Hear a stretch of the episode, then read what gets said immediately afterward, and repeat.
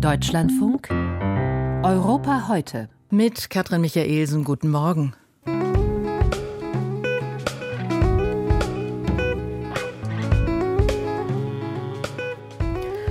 Es gibt in Europa eine erhöhte Aufmerksamkeit, wenn es um die kritische Infrastruktur geht, als Folge des russischen Angriffskrieges in der Ukraine.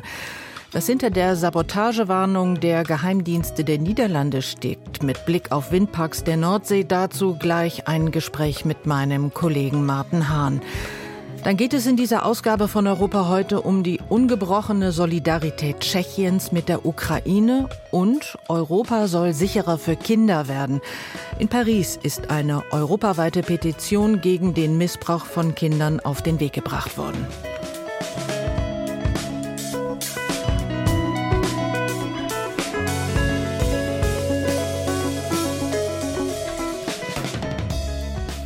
Einen Unfall haben die Ermittler recht schnell ausgeschlossen. Stattdessen vermuten sie Sabotage als Grund für die Explosionen an den Nord Stream Pipelines in der Ostsee.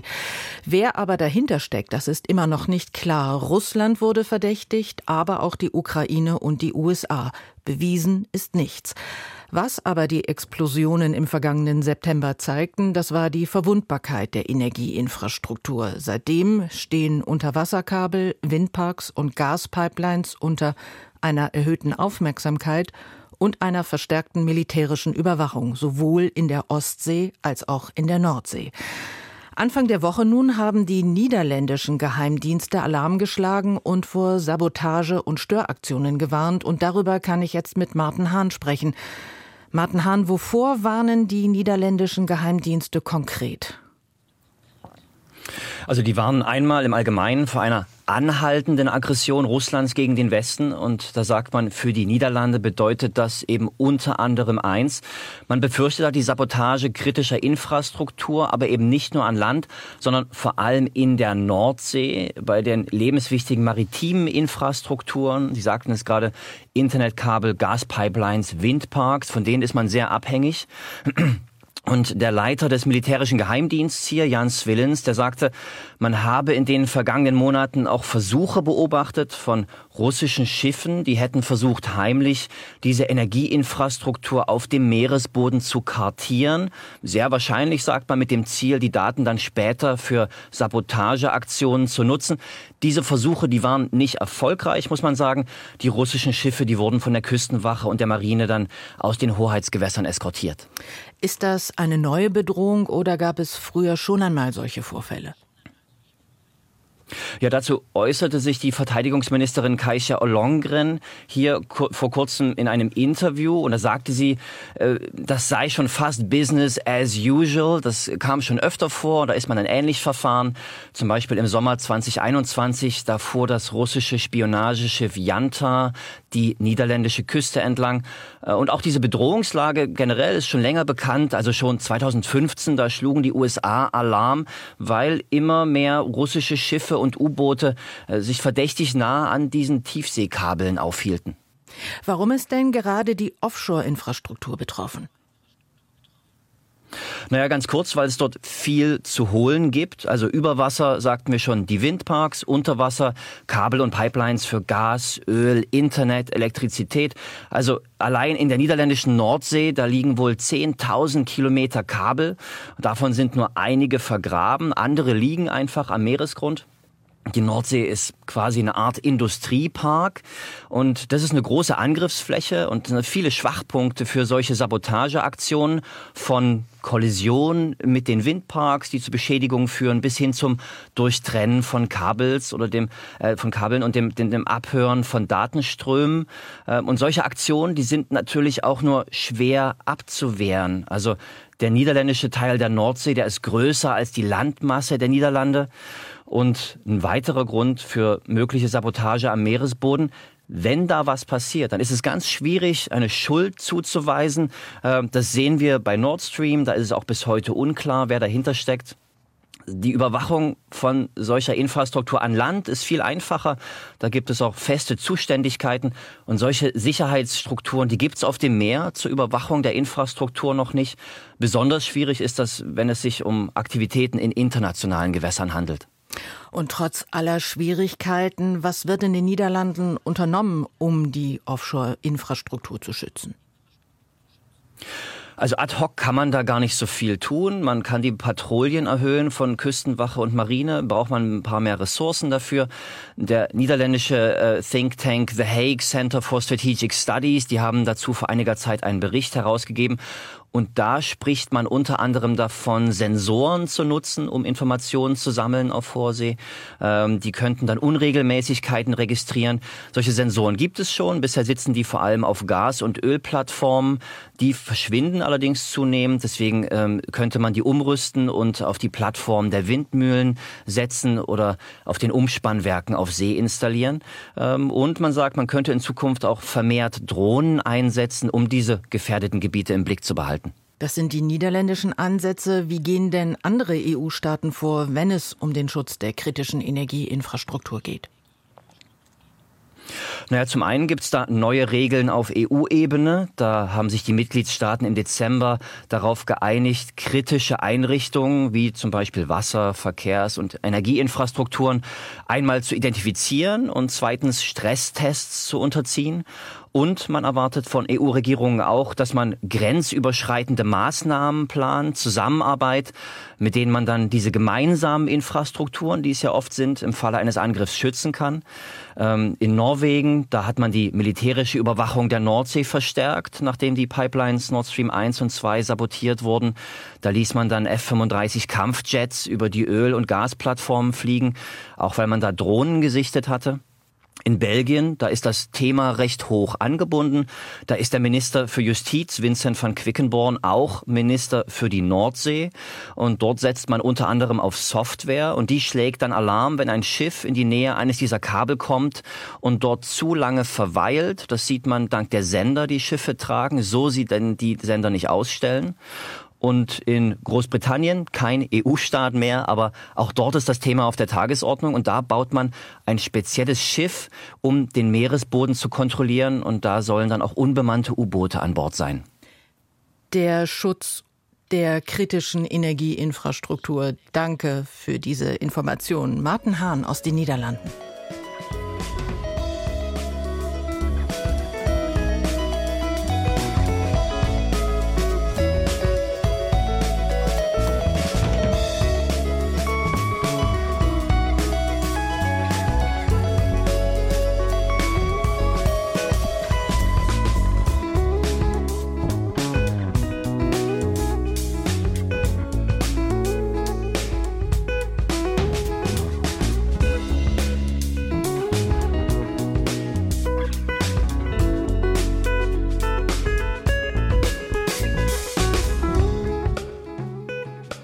Seit den ersten Stunden des russischen Angriffskriegs in der Ukraine gehört Tschechien zu den loyalsten Verbündeten des Landes.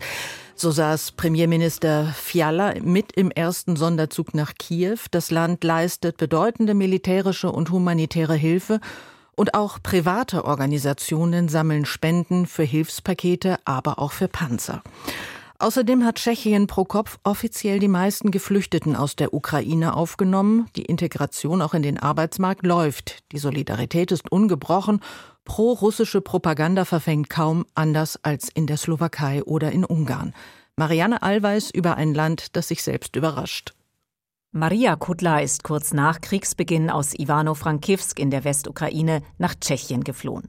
Mit ihrem Mann und den zwei Kindern hat die 33-Jährige eine Unterkunft in einer Kleinstadt in Nordböhmen gefunden und schnell auch einen Job. Ich habe überall nach Arbeit gesucht, im Supermarkt, wirklich überall.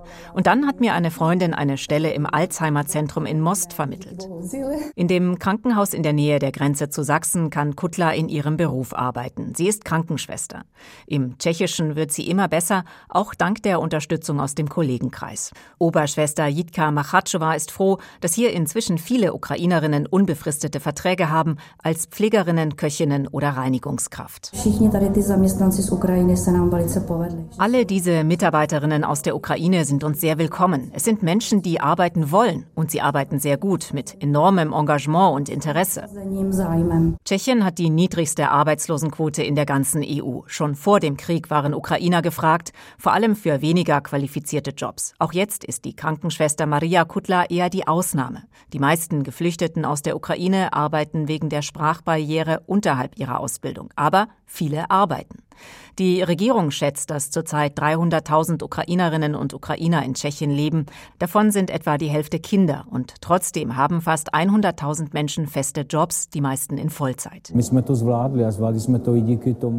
haben es geschafft, sagt Premierminister Petr Fiala, weil die Menschen eine unglaubliche Solidarität gezeigt haben. Erinnern wir uns daran, dass wir rund 500.000 Geflüchteten vorübergehend Schutz bieten konnten, ohne dass es soziale Probleme gab. Dabei sind die Energiepreise in Tschechien besonders stark gestiegen. Die Inflation liegt mehr als doppelt so hoch wie in Deutschland. Im Herbst war die Sorge groß, dass die Stimmung kippen könnte, als rund 70.000 Menschen auf dem Prager Wenzelsplatz gegen die konservativ-liberale Regierung protestierten und direkte Verhandlungen mit Russland forderten. Doch die Töne der Kommunisten und der Rechtsextremen verfangen nicht. Die Demonstrationen werden deutlich kleiner. Auch der Anteil der Menschen mit prorussischer Einstellung bleibt mit 5 Prozent stabil, sagt der Soziologe Martin Buchtig. Derzeit unterstützt eine überwältigende Mehrheit der Bevölkerung die Aufnahme der Kriegsflüchtlinge in Tschechien. Es sind etwas weniger als vor einem Jahr, damals waren es mehr als 70 Prozent.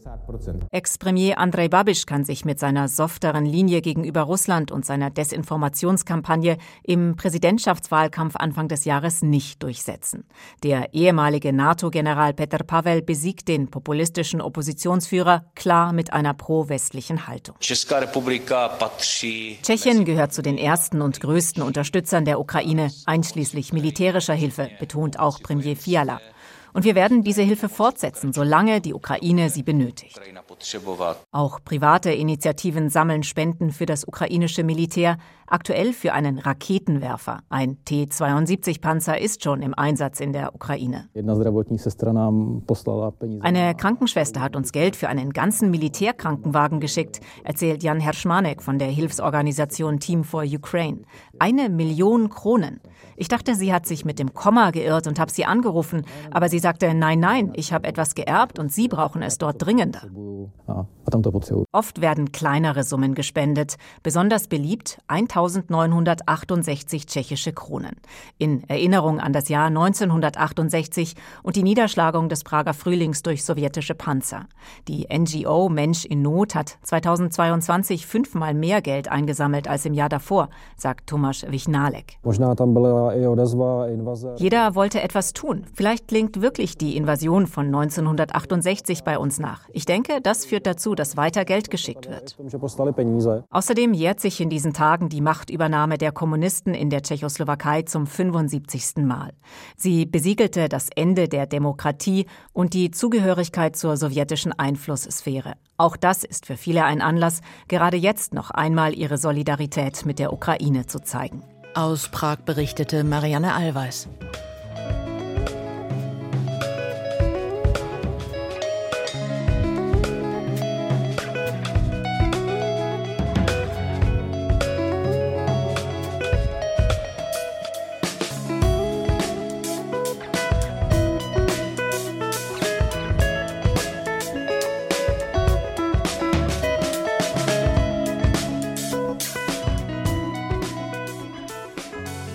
In Paris haben gestern am Mittwoch Opfer- und Kinderschutzorganisationen eine Petition auf den Weg gebracht, die Kinder in Europa besser gegen sexuelle Gewalt schützen soll.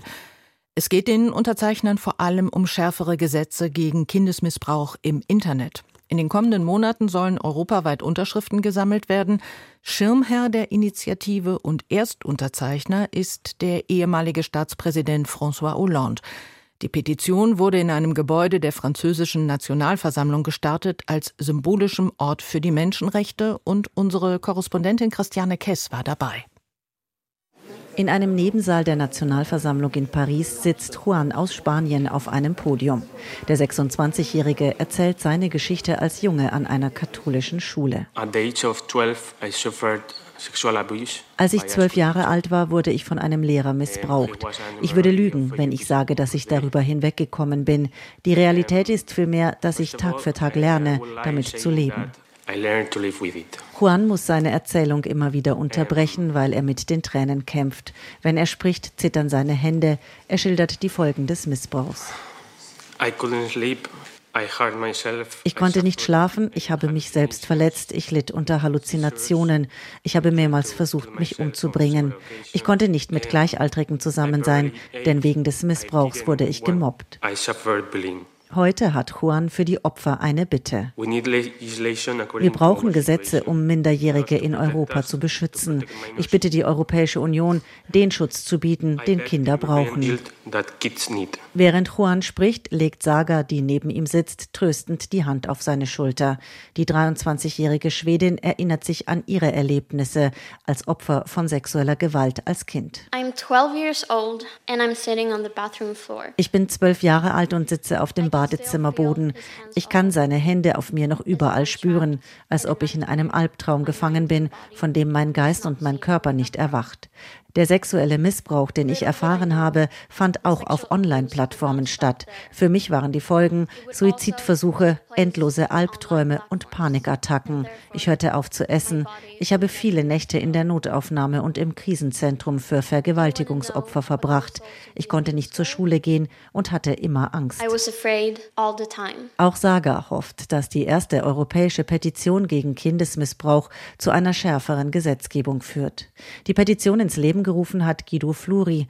Der Schweizer Unternehmer kämpfte zunächst für die Rechte von Missbrauchsopfern im eigenen Land. Mittlerweile hat er sein Engagement auf andere europäische Länder ausgeweitet. Europa sei zu einem Drehkreuz für den Handel mit sexualisierter Gewalt an Kindern im Internet geworden, sagt Fluri. Er sieht dringenden Handlungsbedarf auf europäischer Ebene. Die Kontrolle, die Sicherheit, die muss erhöht werden, massiv erhöht werden vom pädokriminellen Material. Sonst fließt uns das immer aus den Händen. Wir müssen es zentralisieren. Und da ist wichtig auch die Kommunikation länderübergreifend, damit das überhaupt funktioniert. Für Guido Fluri ist klar. Wir brauchen ein griffiges Gesetz oder das äh, pädokriminelles Material, dass die großen Tech-Konzerne ganz klar angehalten werden über ein Gesetz, dass sie Maßnahmen einleiten müssen, nicht auf freiwilliger Basis, wie es jetzt läuft. Wir haben 85 Millionen, über 85 Millionen Bilder auf dem Netz weltweit. Jedes Jahr wird es mehr. Wir haben eine hohe Dunkelziffer. Wir können es nur auf Stufe Gesetz lösen. Die EU-Kommission hat bereits einen derartigen Gesetzesvorschlag vorgelegt. Aber vor allem Datenschützer befürchten dadurch eine unkontrollierte Massenüberwachung. Die Persönlichkeitsrechte von Kindern müssen gleichgestellt werden mit denen der User. So argumentieren dagegen die Unterstützer der Petition. Mieko Yama von der Kinderschutzorganisation Be Brave France sieht ihr eigenes Land in der Pflicht. Euh, Frankreich gehört zu den größten Providern von euh, sexualisierter Gewalt an Kindern im Internet. Wir erwarten deshalb von Frankreich eine führende Rolle, wenn es darum geht, die europäische Gesetzgebung zu unterstützen. Frankreich habe im Vergleich zu anderen EU-Ländern viel weniger spezialisierte Ermittler, kritisiert Koyama. Saga aus Schweden wünscht sich in ihrem Land mehr staatliche Unterstützung für die Betroffenen. Juan aus Spanien sieht in seinem Land eine besonders konservative Kirche als Grund für den Missbrauch. Guido Fluri hat bei seinen Reisen durch Europa in Rumänien gravierende Defizite beim Schutz von Kindern festgestellt. Jedes europäische Land hat seine spezifischen Probleme, wenn es um den Kampf gegen Kindesmissbrauch geht. Saga, die sexualisierte Gewalt selbst erfahren hat, wünscht sich vom Start der Petition in Paris, dass Europa sicherer für Kinder wird. Aus Paris berichtete Christiane Kess.